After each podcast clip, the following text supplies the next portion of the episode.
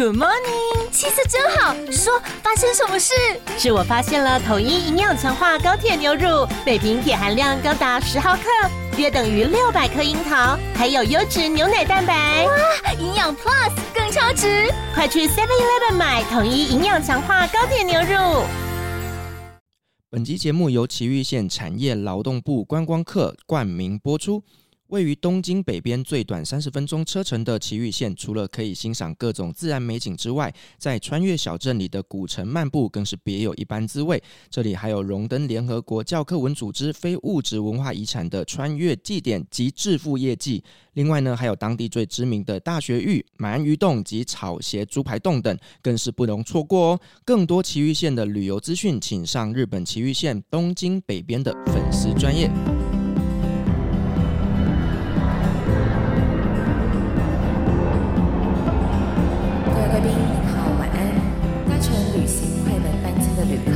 请到三。十五号登机口办理登机。Good evening, ladies and gentlemen. Passenger on the flight to Travel Shuttle, please proceed to gate number thirty-five. Thank you.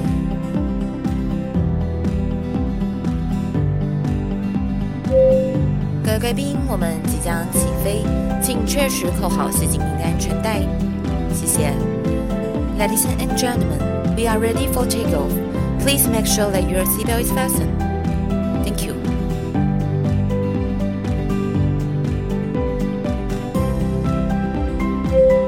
Hello，各位听众朋友，大家好，欢迎来到旅行快门，我是 Firas。今天这期节目呢，我们要带着各位来去日本旅行了。今天我要邀请到的呢，是我大学的学妹玉圆，她曾经呢在日本生活了五年的时间，而且她回来台湾之后，现在出了一本书。欢迎我们今天来宾玉圆。嗨，大家好，我是袁玉圆。袁玉圆是很圆的玉圆，因为我姓袁。对，好，好，OK。我想问一下，开始之前。毕竟你是我大学的学妹嘛，嗯，来跟你爆料，在你眼中大学的时候，我是怎么样的一个人？你是一个非常活泼，然后很有召唤力，然后很搞笑的人。你知道前天我访问了一个就是我的高中学妹，她就跟我说我是一个很安静、很文静的人啊。真的？为什么你大学跟高中完全不一样？所以到底高中跟大学的我到底发生了什么事情呢？某个开关被开启了之后大解放吗？有可能哦。好了，那因为就是玉圆，她是我大学的时候玩社团的学妹嘛，对不对？因为我们都是来自于高雄，所以那时候呢，我们就会举办一些活动，所以就认识了她。那后来大学毕业之后呢，我们其实就断了联系了，只是说 Facebook 上面就互相关心、追踪彼此的一个近况。那我最近就发现说，诶，他出了一本新书了，而且这本书很特别，就是它是一个手绘的书本，诶，他把他在日本的这五年的生活点滴，用画画的方式把它写下来了。所以我当下马上就说，这个不妨不行啊，马上邀请玉圆来跟我们分享他的这一本新书啦。那呃，开始之前，你要不要先跟大家介绍一下你这本书？好啊，我这本书就是记录了我在日本生活五年的所有的一些点点滴滴，然后包含了就是我为什么会想要去日本，还有怎么找到打工度假的工作，以及后来留在日本工作，跟一些文化观察，还有旅行，跟呃我自己的手作食谱，跟学插画的一些历程。你为什么这么会画画？是你本身就学相关的科系，还是说你自己后来有去做一些怎么样的进修？我不是相关科系，然后我是在出社会之后才去画。是学画，然后大概学了大概一两年的时间。哎，你真的很厉害呢！虽然我知道你以前是念广告嘛，对不对？对。所以我一直以为就是说你们在念广告系的时候就要学一些平面设计的东西，结果没有，你们是到了毕业之后才开始学画画。平面设计是在正大那个社团有数位平台的时候有学到一点点。嗯，对。可是那时候都是在用软体，他并没有在学画画这个部分。OK，那你觉得你自己的插画是比较偏什么样的风格？我自己常常听到人家说是比较偏温馨，然后看起来心情很好的那种风格。真的，而且就是它带着一点点的童趣风，然后呢就非常非常的可爱。可是呢，它又可以把一些就是物品的细节都给它描绘出来。而且我发现你最会画的就是食物啊，对，因为我真的很是一个很好吃的人。这本书我看到了三分之二的时候，我突然间发现一件事情。诶，哎，怎么都没有画人？有啦，有有啦，人是放在后面，对不对？有，就是这本书真的非常非常的好看。好了，那我们就来聊聊，就是说你在日本的这五年的一个生活点滴啦。因为其实这本书我觉得很棒的，就是呢，你把一些他们对日本的文化观察全部都用画画的方式写下来了。那在你当初去日本打工的时候，我记得你是什么都不会的情况下，你是怎么样找到你的第一份工作的？嗯，应该说我是先去那个日本，会有一个类似像帮助外国人找工作的那种单位，对。然后我过去之后呢，就是他会给你一个电脑，然后你就自己在上面查，比如说你想要哪一类的工作，然后几点到几点，礼拜几。然后查完之后，他就会帮你打电话去问说，哎，就是你有没有想要找这个人来面试？对。那如果他 OK 的话，我就在当天去面试，然后通过的话就可以正式去打工这样子。在去日本之前，你的日文程度怎么样？因为我是双主修日文，所以那时候是有拿到 N1，就是最高级。Oh, OK，对。可是因为就是通常都还是以，就是听说读写里面是读跟写比较多，然后听跟说比较少，所以那方面就是像沟通啊跟讲日文就比较弱一点。哦，所以等于也是到了日本的一个职场里面去开始去重新训练。对。那你的第一份打工是做什么？我的第一份打工是在怀石料理店工作，然后它是在一个很高级的饭店的最顶楼的那种餐厅，然后早餐的时段。哦，就等于是说很多的一些住客，他们早上就是可以拿着那个餐券去吃早餐那一种。对，没错。哦。那在那边工作有一些什么样特别的经验吗？我那时候是在前台，就是因为它是饭店嘛，所以早餐的时段会有各国的旅客来吃，所以我不但是做接待之外，然后还要身兼翻译。那时候遇到还蛮多，就是中国旅客，还有一些呃欧美人啊，然后可能会必须要翻成中文或是英文，但是英文真的太难了，因为那个怀石料理有很多奇奇怪怪的名称，然后有些东西是日本当地才有的食材，然后我真的不知道怎么翻成英文，所以我就会比手画脚，压力还蛮大的。然后也是有遇到一些很奇怪的日本客人，因为当地的日本人在那边吃都是比较收入水准可能比较高的，然后他们都会有一些奇奇怪怪的怪癖。哦，怎么说？有一个就是据说是经营医院的一个老先生，然后他很常来，然后他每次来的时候呢，就是我们大家都会很紧张，因为他要喝的那个茶，因为我们都会早上会付那个煎焙茶嘛，然后他喝那个茶，他规定一定要九十八度。就是因为我们通常都会先泡好，泡好之后再拿给客人喝，然后那个温度其实已经很烫了，就是你用手拿，就是已经手很痛很烫那种程度。然后他嫌那个还不够，他一定要是刚滚起来的那个温度，他然后他会直接喝哦。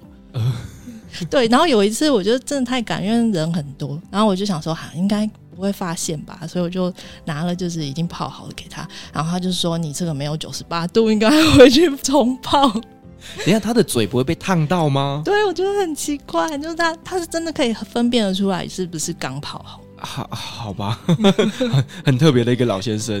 对对，那后来就是你从这边工作结束之后，你开始在日本那边做一些正职的工作嘛，对不对？嗯。那以外国人来讲，在日本找正职工作容易吗？我觉得难度真的比打工度假还要高很多。第一个是他明明就可以用当地的人，他为什么要用你？哦，那对，那不是只有你会，比如说帮忙翻译就好，你的日文真的是要到他们可以做商业沟通的一个水准。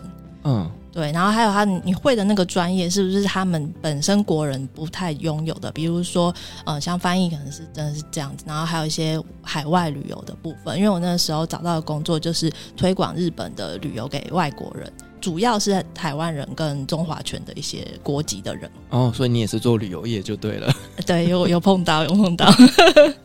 好了，那呃，我们来聊聊你是怎么样去找到这个正职的工作，好吗？我就是快要，因为打工度假是一年期限嘛，那快要结束的大概三个月前就要开始找工作，因为日本找正职工作的历程非常的长，它比台湾找工作，就是台湾可能丢个履历，然后面试了两关，然后就可以去上班，而是日本它就是很麻烦，就是你要去找，一定要去透过中介或是中介公司的人，然后去投递履历。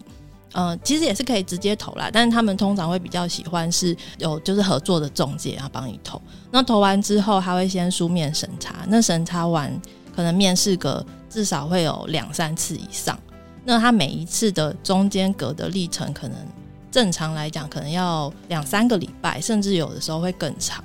所以你要确定你找到那个工作，大概你至少要保留个两个月，然后它中间又要跑。如果你就算录取了，然后还要再跑流程，可能加一加就要三个月。哇，这么久的时间哦！对，而且日本的职场是不是还蛮依赖就是人力派遣公司啊？非常的依赖，所以他们好像不会自己去增援，而都是透过人力派遣公司，对不对？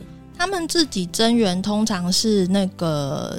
呃，新竹就是刚大学毕业的那一批人，他们会有一个固定的，就是公司会发出那个讯息，说我们要征新竹的多少人，竹就是那个竹业毕业的那个意思，对。然后，嗯、呃，那个通常是他们会自己招。那其他像我们这种不是应届毕业生的话，它叫做中途入社，那个就通常都会透过中介去找。哦，而且日本其实好像他们还蛮在意，就是同一份工作做一辈子。对，嗯，现在现在已经好一点了啦。他们还是越来越多人有在转职，但是他会非常在意你的稳定度。像我，我们台湾人可能工作一年可能是基本吧，然后三年就觉得哎，好了不起哦，就还蛮稳定的。那时候我拿我的履历给他们看的时候，我第一份工作是做了四年，他们说啊，你怎么那么常换工作？你换的好 快哦。在台湾四年真的算是很稳定的员工哎，我觉得我很稳定啊。可是，在他们眼中，这是不稳定的。对，他们就觉得，嗯，怎么才三四年，就好像刚开始你可以让你自己上手的时候，你就走了。嗯，对，我觉得日本真的真的很在乎，就是这个，呃，你同一份工作到底做了多久，而且他们很多人都是在同一家公司待一辈子。嗯，真的是不容易啊。就是把公司当自己的家，就是哦，对他们很常说，呃，公司就是我们都是一家人。就是会有一种很强烈的忠诚度这样子。对，OK，好，那我们来聊聊，就是在日本那边的一些职场文化跟台湾有什么样的差异，好不好？嗯、呃，职场文化，我觉得第一个就是服装。嗯，对，因为我们台湾人穿。说，除非你是银行业吧，或者是一些就是比较特殊的行业，可能要穿西装啊，然后外套啊，女生要穿裙子啊什么的。可是日本是几乎，除非是像设计业那种比较就是展现自我的那种行业，基本上只要是业务范围的话，女生就要穿套装，然后他们还蛮常穿裙子，然后鞋子也要穿皮鞋，然后包鞋，有时候还要必须说你要有跟的跟鞋。对，然后头发也不会染的那种奇奇怪怪的颜色，大家都是清一色，要不然就是茶色，就是咖啡色或者是黑色。相较之下，好像台湾女性在职场上的弹性就会比较大，对不对？对，因为其实台湾的一些职场，可能男生就会比较要求要至少有个衬衫，那可能再更要求一点，可能就再一个西装外套。可是大部分的女性好像就是会要求，就是说，呃，穿着端庄典雅，那看似要装套装也好，或者是小洋装，好像接受度来讲比较高。可是日本好像就是，呃，有一个制式的一个样貌，就好像你成为日本的上班族，就得变成是这个样子。嗯，就是你真的没有看过有人穿 T 恤上班。OK，对，好了，台湾真的还是比较弹性一点点。对，而且他们很奇怪的是，一定要穿西装外套。然后那个西装外套是，呃，你平常如果很热，你进公司之后你可以脱下来，然后就穿你的衬衫啊这样子。但如果你是要在开会，就是早会集合的时候，跟公司的大会，或是公司，比如说上司带大家出去晚上去吃饭那种比较正式的聚餐，就是一定要穿的西装外套。连吃饭也要穿西装外套？对，因为我之前第一次我不知道，然后我就哒啦啦穿着那，就没有带西装外套，因为很热嘛。然后他们就说：“你怎么没有穿西装外套？”然后大家都很紧张，然后我就我就觉得哦天啊，无地自容，就是这真是非常的特别的一次体验。哎、欸，我觉得这样子日本的一个职场压力真的也蛮大的耶。对，好像你只要稍微跟人家不一样，马上就会被人家这呃指指点点这样子。对，搞不好连下班时间也是这样子。下班时间，嗯，有诶、欸，我在大阪的那一间公司是比较更传统一点，就是因为我们是比较偏业务导向的公司嘛。因为我那时候不是业务职，我是行销企划职。然后业务就是到了月底，业绩就很重要。然后月底的最后一个礼拜，大家就很紧张，就没有数字没有达标，大家都不敢走。然后就是业务就等于是他们真的都不能走。但是像行销计划，我计划案已经写完了，可是我也不能走，我就必须要在那边一起等。所以你们也会有这种，就是呃，老板还没下班，我们下面的人就不敢下班。其实有诶、欸。但我我们是外国人，有一点小小特权，就是有一种啊，反正我是外国人，我可不可以先走？只是如果当下的气氛真的很凝重的时候，真的大家都不敢走。啊，我觉得有时候真的业绩没达标的时候，真的大家的皮都要绷紧一点，这样子。对，我记得还有一次印象很深刻是，是因为我们那晚上可能七八点，大家都还没走，但是肚子就很饿啊。然后我就想说，那我去楼下 seven 买个关东煮来吃，然后我就买个两三只，然后上去吃。就我吃完之后呢，嗯、呃，我好像当天晚上还是隔天早上就被我们部长叫过去，就说。哎，你知道吗？大家都在认真的工作，你吃那关东煮味道那么浓，然后你这样熏大家，然后就是你有没有在考虑别人的心情？然后我就觉得哇，原来连关东煮都不行。关东煮味道已经算是比较淡的了。我又对啊，我又没有吃那个炸鸡排什么的。哎，可是你看啊，我们台湾的一个文化，可能就是说，好，大家晚上一起加班的时候，就会有人出来订便当。对对对，你看台湾就是一个相对来讲比较弹性、有人性一点点，就来我们今天来订哪一家，然后你要吃什么吃什么。可是你看，连日本你下去买个关东煮上来都会被人家骂。对啊，真的很奇怪。啊、是大家都饿肚子都不要吃饭这样子吗？我就发现日本人的食量真的很小哎，他们如果有在工作的话，他们可以都不要吃东西，就一直工作一直工作。没办法，我我不行，我觉得华人就是比较在意肚子要先填饱才能做正事。是啊，你饿着肚子，心情不好，你是要怎么工作呢？对，而且我知道，就是日本人好像也不能够在办公室吃早餐。对，不太吃诶、欸。嗯，对，我是东京那间公司，因为很多外国人，大家会吃。可是大阪那间好像真的没有看过有人在办公室吃早餐。对，那日本人他们都在哪里吃早餐？他们都在家。哦，在家吃完才去上班。嗯，可是你看，我们其实台湾就是啊，早上可能睡过头有没有？然后就旁边美而美买一个蛋饼干嘛的，然后去办公室就开始吃。对。可是如果这样你这样讲的话，好，我可能吃蛋饼我也会熏到别人，然后 这也很没礼貌哦，真的是也不容易耶。日本真的是一个蛮重视外在形象的一个国家啦，就是不管是在整个国家也好，或者是公司也好，甚至是个人也好，其实整体来讲形象都是很重要的。嗯，没错，他们真的很在意形象。那在职场上还有什么跟台湾不一样的部分呢？我觉得再来就是他们不太能请假这件事情，也是让我还蛮呃文化冲击的。为为什么不能请假？因为一开始我想说，嗯，应该还好吧，因为他们年假其实蛮多的。对，就是大概一个人第一年就有十天吧，记得。然后有一次我就是我一个上司，他就说他最近要搬家，嗯、我就说啊，那你就你就哪一天就请个假，然后搬家。因为日本只是平日搬家，搬家费比较便宜然后假日就会比较贵。他就说，嗯，不行哎，因为我我我已经工作，他工作十几年喽，但是他只请过一天假啊。对，那他年假到底要干嘛？我不知道他要干嘛，他们他们就是没有请啊。呃，是大家的一个惯例，就是普遍不会请假。他们会觉得说我请假就会麻烦到别人。因为他们好像不太有代理人的一个制度，像台湾应该是都有。因为我现在工作也都有代理人，就是可能我的下属或是我的上司。那嗯、他们就会觉得说，哦，公司都已经大家都那么忙了，然后业绩可能也还没达标，那我就请假去玩。他们会觉得很对不起那些人。而且日本很奇怪的地方是，我是有一次请假之后，我才知道，因为我第二天就进公司嘛，然后我主管就说，哎哎哎，N 桑。你要去跟部长说，不好意思，我昨天请假，就是麻烦到你们了，真的很不好意思。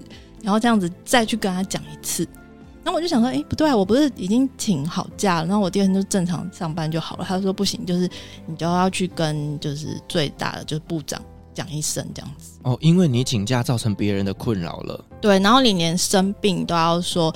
真的很抱歉，我造成你们的困扰，然后我我请假这样子。哎、欸，这样压力真的很大呢，超压力很大啊！而且那个年假就变得好像只是一个哦，法律上规定该给的，但实际上自己真的不敢休。哎，对啊，而且他们后来就是，我记得好像是哪一年，二零二零二零吧，还是二零一九，忘记了。政府就规定说，他们最少一定要请五天。然后我想说，五天不是很容易吗？就随便请一请就到了。结果他，我发现我身边的日本人到就是，比如说十一月或十二月的时候，就开始很紧张，说怎么办？我那五天到底要怎么办？我都没有请。那我想问的就是，这个没有请的假，他是会呃换成钱给你吗，或干嘛的吗？要看公司规定，有些可能有吧。OK 啊，压力很大哎。你看，如果说我们家族安排了一个出国的旅行，那可能呢要请个三四天的假，这样子要请假的时候，我想压力应该也很大哎。我好像我同事没有人请过这种假哎，就就日本人，但是台湾人或是中国人的话，还蛮常请的。嗯，我们就仗着自己是外国人，就我不管。也是啦，因为你看，你偶尔这五年时间也得要回台湾嘛，对不对？对啊。那你回台湾，可能或多或少都会挤压到一些你的工作日啊。嗯。那你又不可能说只请一天，那肯定三四天吧？对啊。压力不会很大吗？会啊，因为我有一次就是就是真的很想回家，然后我就想说，那我就请个，呃，我想要回去，等于是有跨到周末，所以我就请个好像三天还是四天。就我的部长就说，那你记得你 WiFi 要准备好哦。然后我就说，为什么要准备 WiFi？他就说，呃，随口随到啊，就是你还是要在家里面 stand by。如果真的要找你的时候，你要记得要联络我们哦。而且你知道，你请这个三，我记得好像四天吧。你请这四天是我们公司创设以来五十几年史无前例的一个天数啊。然后我就想什么？我这样子是史无前例，真的假的？公司五十几年，然后只有一个人，就是你请四天的年假。对，哎呦呀！然后我就等于是，就是部长真的很不高兴，就对了。但是我还是请下去了，因为我真的很想回家。嗯你你外国人你一定的啊，你又不像说日本人说啊，下班就是回到家里面去，对不对？对啊。哎呦，好啦，我觉得日本的职场相对来讲真的是比较紧张一点点。真的。另外呢，日本的职场很喜欢做一些团建活动，对不对？嗯。就要么就是下班应酬喝酒，不然好像就是周末会带你们去做一些活动，对不对？对啊。可以来聊聊就是这个日本的一个职场文化吗？呃，像台湾啊，如果你想要。就是老板约大家喝酒，那有些人就是可能第二天有事，或者他晚上已经有约，他说我不想去。就其实大家就是比较自由一点。对。而是日本的话，除非是那种真的是就是自己私下约的，可以就是不去就不去。但是像公司，比如说迎新会的那种聚餐啊，或者是送旧啊那种，就一定要去。对，那去的时候当然就是要穿西装。对，然后另外还有就是我们那时候公司就会有一些就是公司的团体活动，比如说什么家庭日啊，然后或是我们那时候还有马拉松，跟 累不累？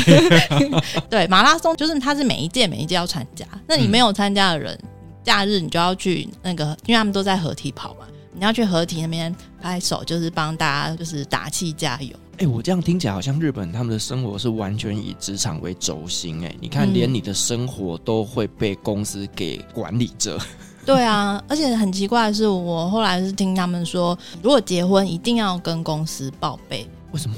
我其实我也不知道为什么。哎，但是我听说有一个曾经就是有一个职员，他是社内结婚，嗯，然后他没有报备，然后就就是被黑掉了。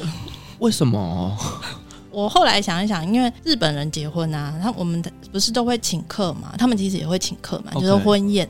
那他们第一桌最前面接近新郎新娘那一桌，一定是公司的人，嗯、不是爸爸妈妈或者是爷爷奶奶啊？爸爸妈妈、爷爷奶奶听说是坐比较后面。我是自己没有参加过日本人的婚礼啦，所以我听到的是这样子。然后上台致辞的一定就是你的上司老板。我觉得好怪哦，我也觉得很奇怪。他们就是一个以公司为他们生活轴心的一个职场环境，所以像日本人的压力会那么大，比如说他在公司的人际关系没有弄好，他就会整个人生的那种就是非常的灰暗，嗯，因为他的人生就是几乎都在工作，在公司。而且你知道吗？其实，在台湾呢、啊，你如果说呃太晚下班呐、啊，可能老婆还会北送，有没有？然后就会整天 就是跟你发脾气。可是，在日本这样的环境之下，我觉得当太太的人好像也真的只能接受呢。对啊，而且我听说他们的外遇，外遇就是只要跟太太说我在加班，然后太太也不能问什么，就去找就就外面的老婆。对对对。对 所以就是这样，外遇的比例相对蛮高的。哦，对，然后公司内的那种也很多。哦，对了，因为你说公司你整天就是上班加班，几乎都是在一起的，连可能周末还会有一些团建活动。对，然后研修啊，嗯、呃，什么三天两夜啊那一种的也很多。哦，这样听起来好像职场外遇真的蛮容易发生的，还蛮多的啊。好，我们就跳过这一趴。那呃，你在日本那边的生活是自己租房子嘛，对不对？嗯，那你觉得在日本生活方面来讲，跟台湾最大的不同在哪里呢？我觉得最不一样的应该是台湾人都外食比较多，对对，然后就算你有厨房，你也不一定会煮菜。可是，在日本的话，大家几乎都是自己煮。对，那除非是中餐，像一些比较年轻的弟弟妹妹，他们可能就是在外面吃。那通常进入家庭的人，他们就是老婆会煮爱妻便当给他们。哦，所以不能得罪老婆，老婆不爽的话，你的便当就会很可怕。我记得我们有一个男同事，他好像不知道怎样就跟他老婆吵架，然后他原本的便当就是已经很小了哦。然后它越来越小，越来越小，然后最后就就好像真的料都很少，少到他真的吃不饱。然后他又是零用钱制，就是老婆会给他零用钱。然后后来他就没有便当了，然后他中午就去买便利商店，好可怜哦。然后持续了两个月。所以真的就是好好的安泰做呢。对啊，老婆不爽的话，你的午餐就会变得很可怕，可能就只剩下一个饭团再加一颗梅子。对了，我觉得其实因为日本的消费来讲相对是蛮高的，所以可能你如果说都要外食的话，其实在经济上面来讲也是蛮大的压力的。对啊，真的。嗯，所以说你就是因为这个样子，所以爱上了料理，然后这本书大概有三分之一都在画美食。对啊，因为。其实日本的食材不贵啊，就是还蛮便宜的。像一根大的白萝卜，便宜的时候才日币一百块，以现在汇率来讲，就二十几块而已。嗯嗯嗯嗯，对，因为其实我觉得大家好像对于日本的既定印象是真的就比较贵，可是其实日本也是有一些就是营业用的商店，对不对？对，哎，你你很了解耶？开 什么玩笑？我们这种做代购的，怎么可能会不知道？业务超市，对，业务超市，那它的东西就都会比较便宜。但它是不是就是一次要买的量也比较多？对啊，要买很大量，然后像肉，它就是一大包一千克，我记得好像也不到日币一千块哦，算应该算蛮便宜。可是你自己一个人住，你煮得了那么多吗？我我比较少去业务超市，我还是去就是附近的像呃宜用超市。哦，宜用超市就是有点像是那种永旺，对对对对，大卖场的那种概念。呃，像全联，哦，像全联，对对对对对。那我想问一下，就是其实我觉得呢，在日本来讲，因为他们是相对来讲比较拘谨一点点，那在他们的男女之间的界限，其实我觉得有也画的蛮蛮清楚的。嗯，那你可不可以跟我们分享一些，就是你在那边看到的男女文化差异呢？好啊，我觉得最大的差异就是，因为我很喜欢去逛书店，嗯，然后每次去书店，它的杂志区就会分成女性志跟男性志。诶，为什么？我我也觉得很蛮妙的，因为它女性志它就会放像美容啊，然后呃料理食谱书跟一些手作书等等的，通常都是这一类比较软性的内容。然后男性志就是会像高尔夫啊、棒球啊，然后财经跟呃什么理财之类的，就比较硬的，呃，大家认知上比较硬的内容。可是假设今天有一个女生，她想要学习理财、财经的东西，她。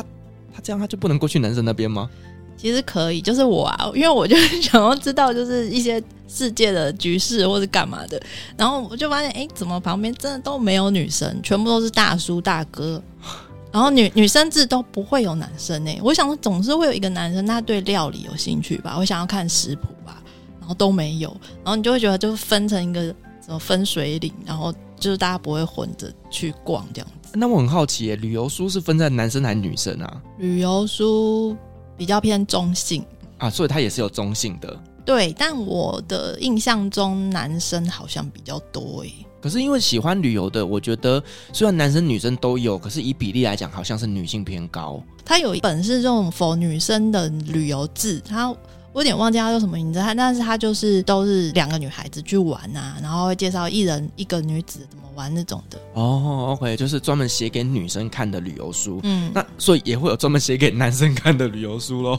好像有，但我我没有跑到那一块去看，好像就比较少。啊，男生的话通常是什么登山啊、露营啊。哦，OK，嗯，搞不好也会有那种去什么泰国的深色场所的那种简介，那个可能要挖到深处去才看得到。我跟 你讲，一定有 十八禁区，十八禁区。以日本人哦，我觉得这个东西一定有。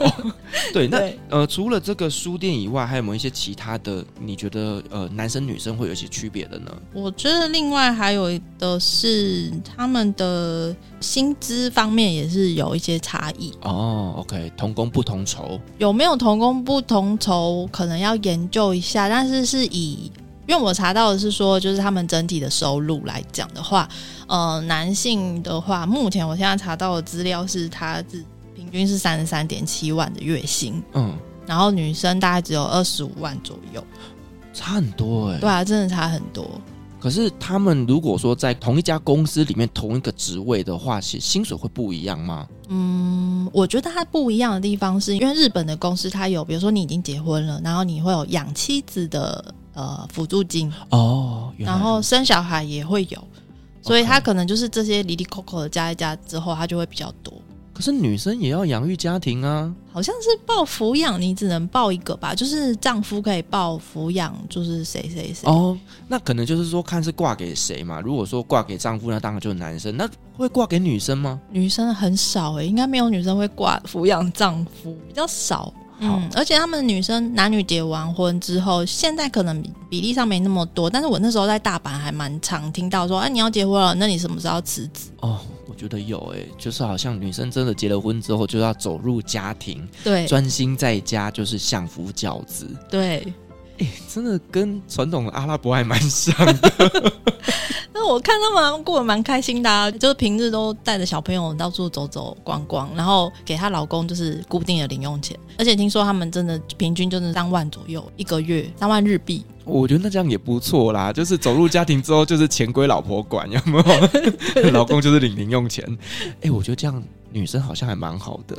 对啊，听起来是蛮好，但前提是你婚姻幸福，嗯，就你还有一个就是经济来源这样子。我其实有遇到一些，就之前认识的欧巴，嗯，不是欧巴桑，就是阿姨类的，他们就是不知道什么原因就跟老公离婚了。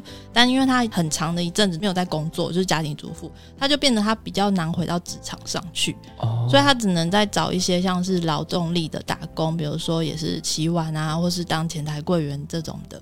那他们的薪水就是真的要很努力，很努力才可以维持他的生活的水准。这样听起来好像日本的女生他们会用尽她的全力去维系一段婚姻，不太敢离婚呢。我觉得如果她没有自己的收入的话，应该真的不太敢离婚。真的是不容易。是说离婚也有一些赡养费啦，但应该还是会跟婚前的生活水准有差。嗯、当然啊，你就是在婚姻的关系的时候，是丈夫会来抚养你嘛，对不对？嗯、那离婚之后，你要自己想办法养活自己，或者是可能你还带着小朋友，那压力就会更大了。对啊，唉，我觉得这样也好啦，就是。你每个月给老公零用钱，然后反正老公拿的钱也少少的，他也不敢出去外面乱来。对，我觉得这是一个，这好像是他们一个手段呢，就是他们彼此之间是互相制衡的。对 对对。而且我知道日本好像在坐电车的时候也会有分成，就是女生专用车。对，因为他们痴汉问题之前真的是太严重了。嗯、然后比如说像那个呃上下班那种时间比较拥挤的时候，对，然后他们会有一些车辆是专门 for 女生，只有女生可以进去。哦，对，然后就是有些如果你不想要跟男生挤在一起，然后你也怕遇到痴汉的话，你就可以去坐那个车厢。因为我觉得日本他们真的在交通运输上面来讲是非常拥挤的，嗯、尤其是在上班时间。每次只要看到那个影片，我都觉得哇，天哪！日本的地铁真的是一个大黑洞哎，这么多人都可以吸得进去。对啊，我觉得很很不舒服。因为夏天的时候你就是流很多汗，然后你要跟一个西装大叔就是前胸贴后背，然后那个汗的那个闷闷的感觉，就是整个就是传递过来，就很可怕。就是你可以感受到对方的体温，超恶心。对啊，然后其实日本人没那么臭啦，就他们很爱喷一些就是除臭的。对对，然后这个是味道是还好，但是就那个感觉还蛮不舒服。因为像我在中东啊，就是坐那种交通工具，如果很挤的时候，我都会感觉对方的手毛在贴我的手，好恐怖 不行不行不行。对，所以我觉得呢，可能也是因为这样的原因，所以他们会有一些痴汉的状况发生。对啊，我自己还好，我没有遇过啦。那如果有遇到的话，真的是还蛮蛮可怕的。对，所以弄成一个女性专车，好像真的是比较安心一点点。嗯，好，那其实你在日本的这五年期间呢、啊，你应该也是去了日本几乎每一个地方了吧？嗯，能去的就尽量去。那你会跟我们推荐几个就是你很喜欢的城市？因为你在这本书里面，我记得你是用春夏秋冬来推荐旅游城市。那在春天的时候，你会推荐大家去哪里呢？春天的话，还是会比较推荐樱花啦。然后樱花的话，因为我我是一个不太喜欢跟别人人挤人的旅行者，那我比较推荐的是，可能现在已经慢慢越来越知名了啦，但是它现在比起一些重要景点还没有到那么多人，就是京都的叫贝歌堤的一个地方哦。对，它是一个河岸，然后中间就是一个河堤，然后它河堤非常的长，我记得好像有两公里吧，就全部都是樱花，然后它开的时候就是很像一个樱花隧道。OK，对，然后你去那边散步，就算人很多，但是因为它的步道比较宽，所以舒服度是蛮高的，而且它旁边有一些像那种河堤的那种绿色的小草地，然后你就可以在那边野餐。而且你有把这个画面画下来，对不对？对，我有。我很喜欢那张画。真的吗？真的谢谢。非常非常的漂亮，就好像真的是自己看到的那个樱花，就是看到你画的那个东西，就会让我觉得很想要去那个地方旅行。嗯嗯。好，OK。那除了这个春天之外，那再来到了夏天呢？夏天我觉得第一个是烟火一定要去看，因为台湾现在其实好像也有开始夏天放烟火了嘛。嗯。嗯，在日本的话，烟火几乎都一定是在夏天放，就是不会是跨年的时候。哦，对，所以大家想到夏天就会想到烟火。那烟火我自己是比较推荐那个大阪的电川的烟火，我记得它好像是七月或八月的时候会放。对，那它一放就是放一个小时。哦，这么久？日本的烟火就基本上都是一个小时起跳。对，然后因为它是在那个也是在河岸上放的，所以你可以看到的视角非常的多，就是你你不用真的要人挤人，你找一个你觉得舒服的地方就可以看到那个烟火。嗯，而且日本好像会在夏日的时候做一些祭典，然后呢，就是大家会穿浴衣，然后还穿着那个木屐，有没有？然后就是去看烟火，那个画面真的是非常非常的清凉感。而且他的那个旁边的小贩叫野屋台，然后他卖的东西也都是还蛮有特色的，就是可以大家去吃一下，然后就会感受一下那个气氛。对，然后一定要去捞一下金鱼。对，我其实我自己还蛮喜欢那个京都的紫园祭，我不知道 Firas 知不知道？我知道，我知道。对，但是它很热哦，因为它是在夏天，在京都，然后京都又是一个盆地，所以它就是你要做好那个防中暑的措施就对了。对，就是我觉得去日本夏天就一定要去逛一下他们的这种祭典啊，然后看一下烟火，我觉得这好像是一定要排的行程呢。对啊，那再来到了秋天呢？秋天的话，我有一个推荐的地方，但我没有在书里面画出来，它是在大阪的一个叫新田园地的地方。因为它是在山里面的一个溪谷上面的吊桥嘛，然后到了秋天的时候，它整个山如果变成橘色或是橘黄色，然后那个视觉上非常的震撼，而且它吊桥因为很长又很高，所以你走上去的时候，它会一直晃，就是被风吹然后一直晃，就很震撼，你就会真的很像一个在荡秋千的感觉，然后你的呃前前后后三百六十度全部都是那种橘色黄色的风景哦，就是真的很像一幅画的感觉。OK，既然这本书没有的话，那就是等下一本书喽。嗯，可以哦。好，那再来到了冬天呢？冬天的话，我还蛮推荐，蛮多台湾人会去。但是我那时候去的时候，我觉得非常震撼，就是树冰，去看那个树冰。对，在山形县的一个藏王树冰，然后那个树冰的话，就是它原本是松树嘛。然后到了冬天的时候，它下雪积雪，它就会等盖成一个很像雪怪的东西，然后它会整山都是那个雪怪。你可以坐那个缆车上去，然后你就往下看，然后整个就是树冰，就是一整山的，非常的震撼。嗯，对，我还蛮推荐那个地方的，而且它离那个山形市市区很近，就是你坐公车就可以直接到。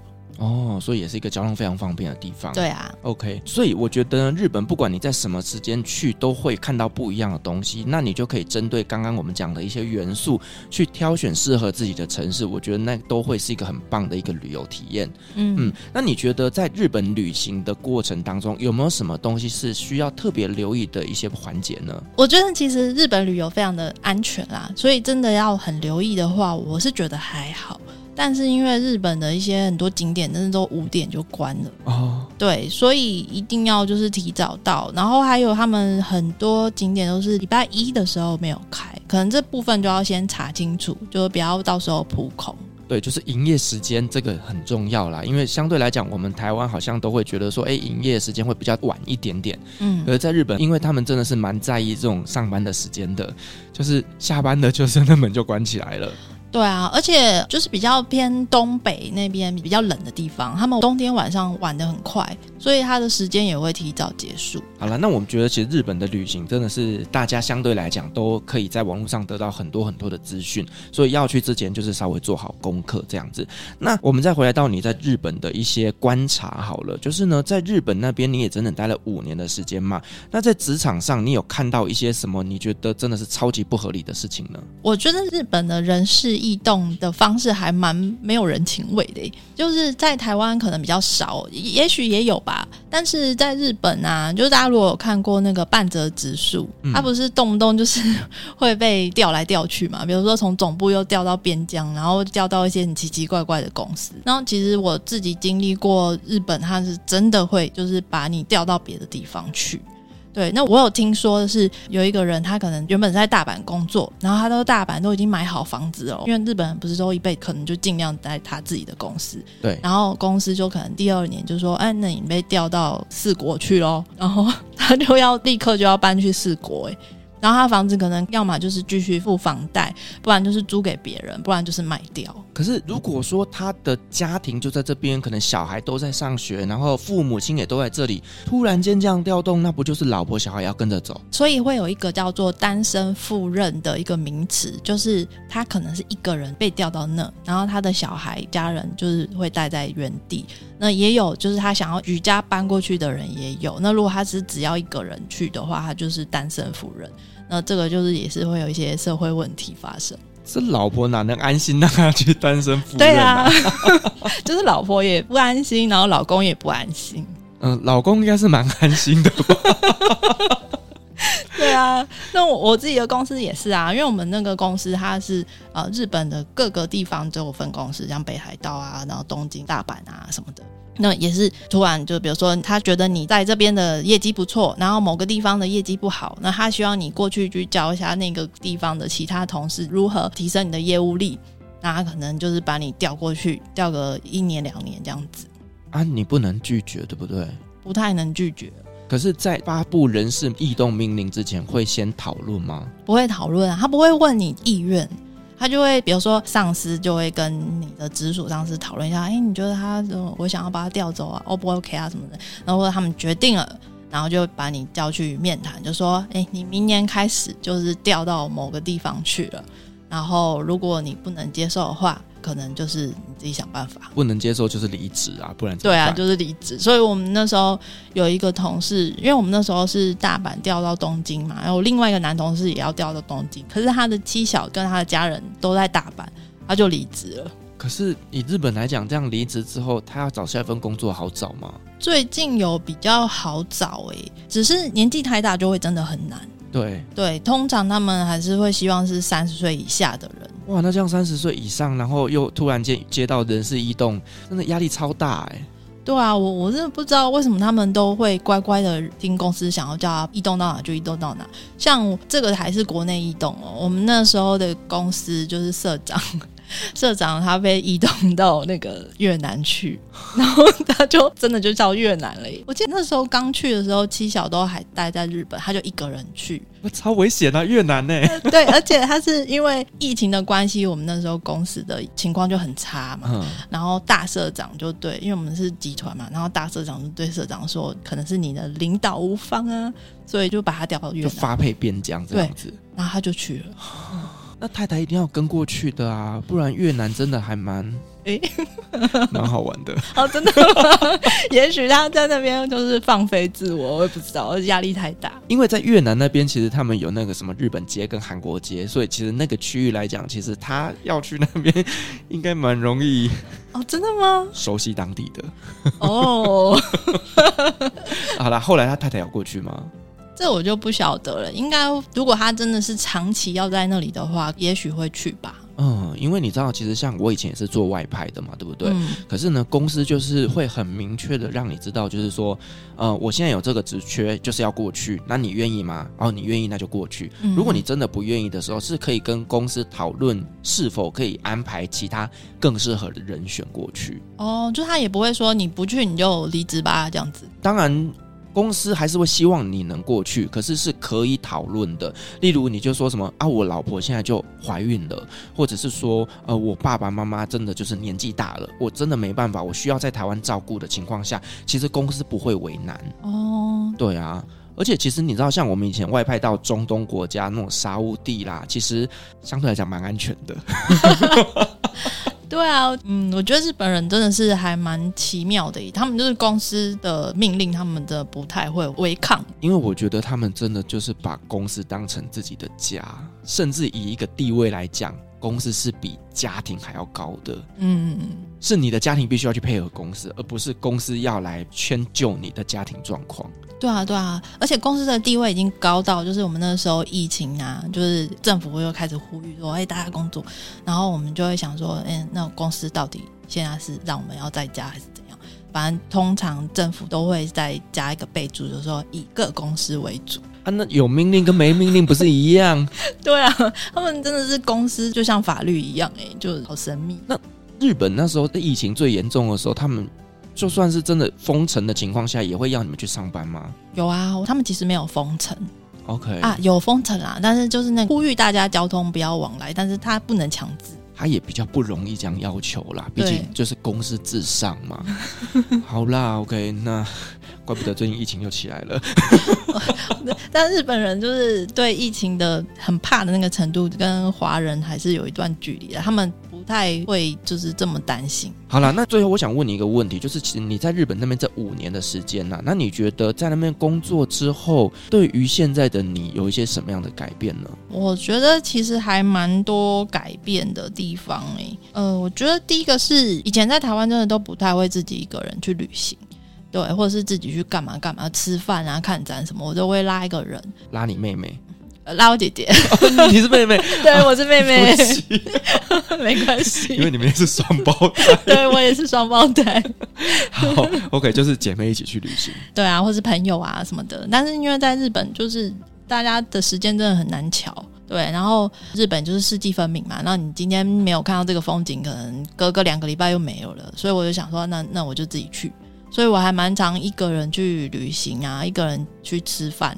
而且会觉得说啊，反正我就是外国人嘛，就算是去看烟火，然后旁边都是 couple，你一个人虽然是真的是有点寂寞，但是就想说算了，反正我就是外国人，就是这种习惯。其实，在回到台湾也会开始想说，那我就一个人吃饭也没关系，就不用觉得很奇怪或是怎样的。欸，有些人真的是没有办法自己一个人吃饭呢。你可以吗？我可以啊。我也完全可以，我就是孤僻嘛。可是不能一个人吃饭，我我其实也不太懂为什么不行哎、欸。我在大学的时候，真的身边有一些朋友是没有办法自己一个人吃饭的。那他逼不得已只能一个人的时候，他就不吃吗？他可能去超商买个简单的东西，然后在教室里面吃。就他一定要旁边有人就对了。对，就是如果进去餐厅的话，他是没有办法接受一个人吃饭的。我我我我，这样还蛮辛苦的耶。对，我觉得好像真的有一些人就是比较没有办法自己一个人旅行啦。嗯，那我觉得这样子的人呢，我们就建议他去日本待个几年，那 就可以了。对啊，因为一个人旅行就还蛮好玩的啊。因为我看东西就会喜欢看，我就会看很久。那如果你旁边有人的话，你就要必须要顾及他的感受吧。嗯，对。但是我自己的话，我觉得我也蛮喜欢自己一个人旅行。但是自己一个人旅行对我来说有一点点不方便的地方，就是好，假设呢，我带着我的行李，我突然间想上厕所，没有人帮我顾行李啊。你可能去的是比较治安可能没有像日本那么好的地方，像日本的行李就放旁边都不会有人偷拿。嗯，好啦，像我自己当初一个人去约旦旅行的时候，然后我自己去泡死海。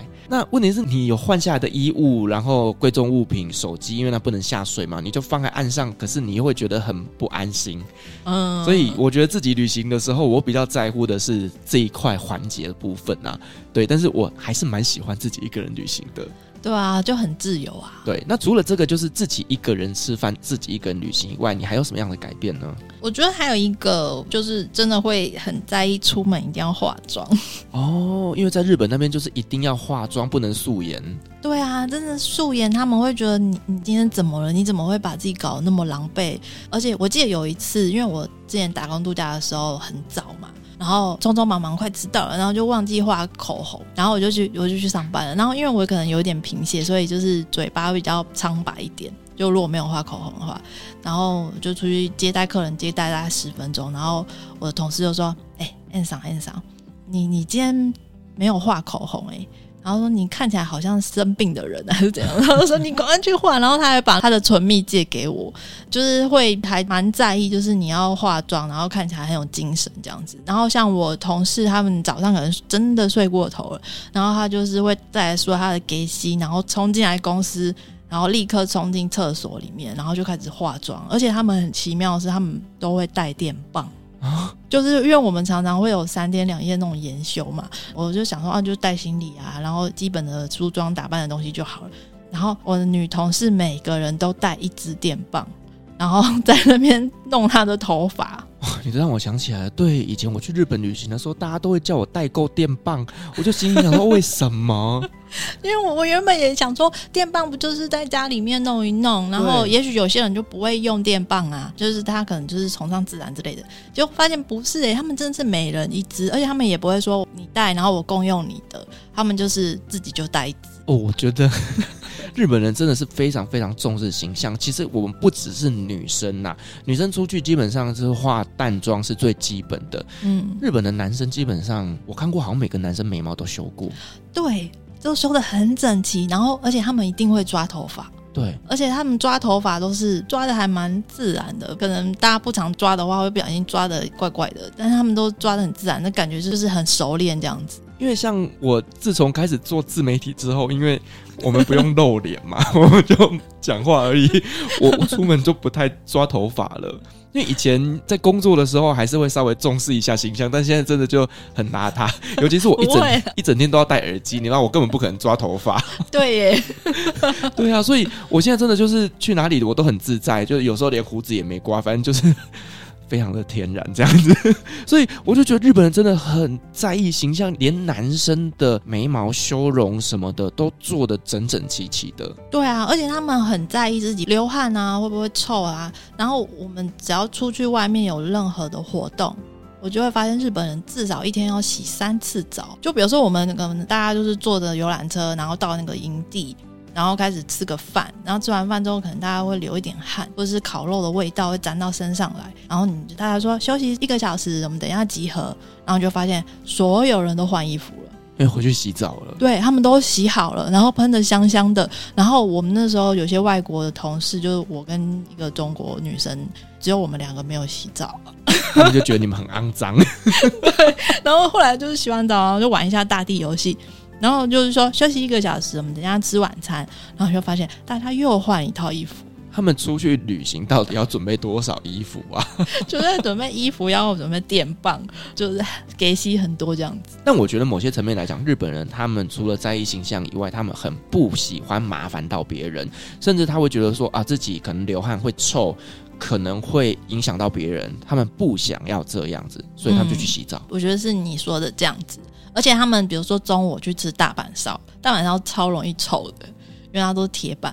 然后我们回来之后，就我们公司都会门口都会放好几个那个嗅嗅，那个嗅完之后就是消臭那种。哦，就是那个衣物芳香剂之类的东西。对，他们很流行那个，然后几乎是必备的哦。然后他一进来之后，就是大家说你帮我嗅两下，我帮你嗅两下，然后全身就是香喷喷的，然后就会开始说，哎，你有没有闻到我的烧肉味？然后我们说，哦，没有没有，还好还好。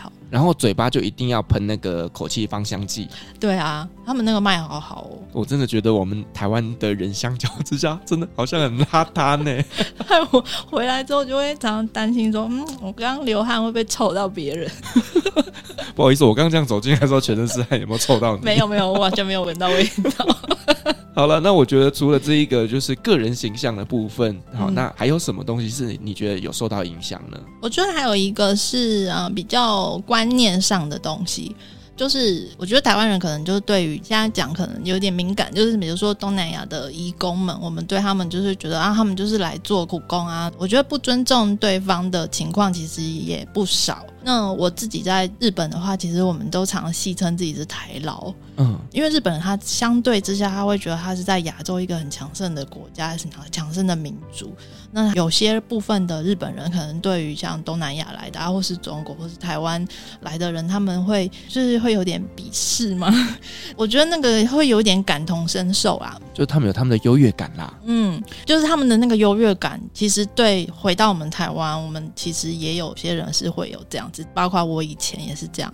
那我觉得就是回来之后，会对于像那些义工啊，我觉得还是要更尊重他们一点。你这个我真的非常有感觉，就是我以前都在中东国家工作，那其实呢，大家都会觉得我们是去当台干的，但其实我们就是抬起来被人家干，就是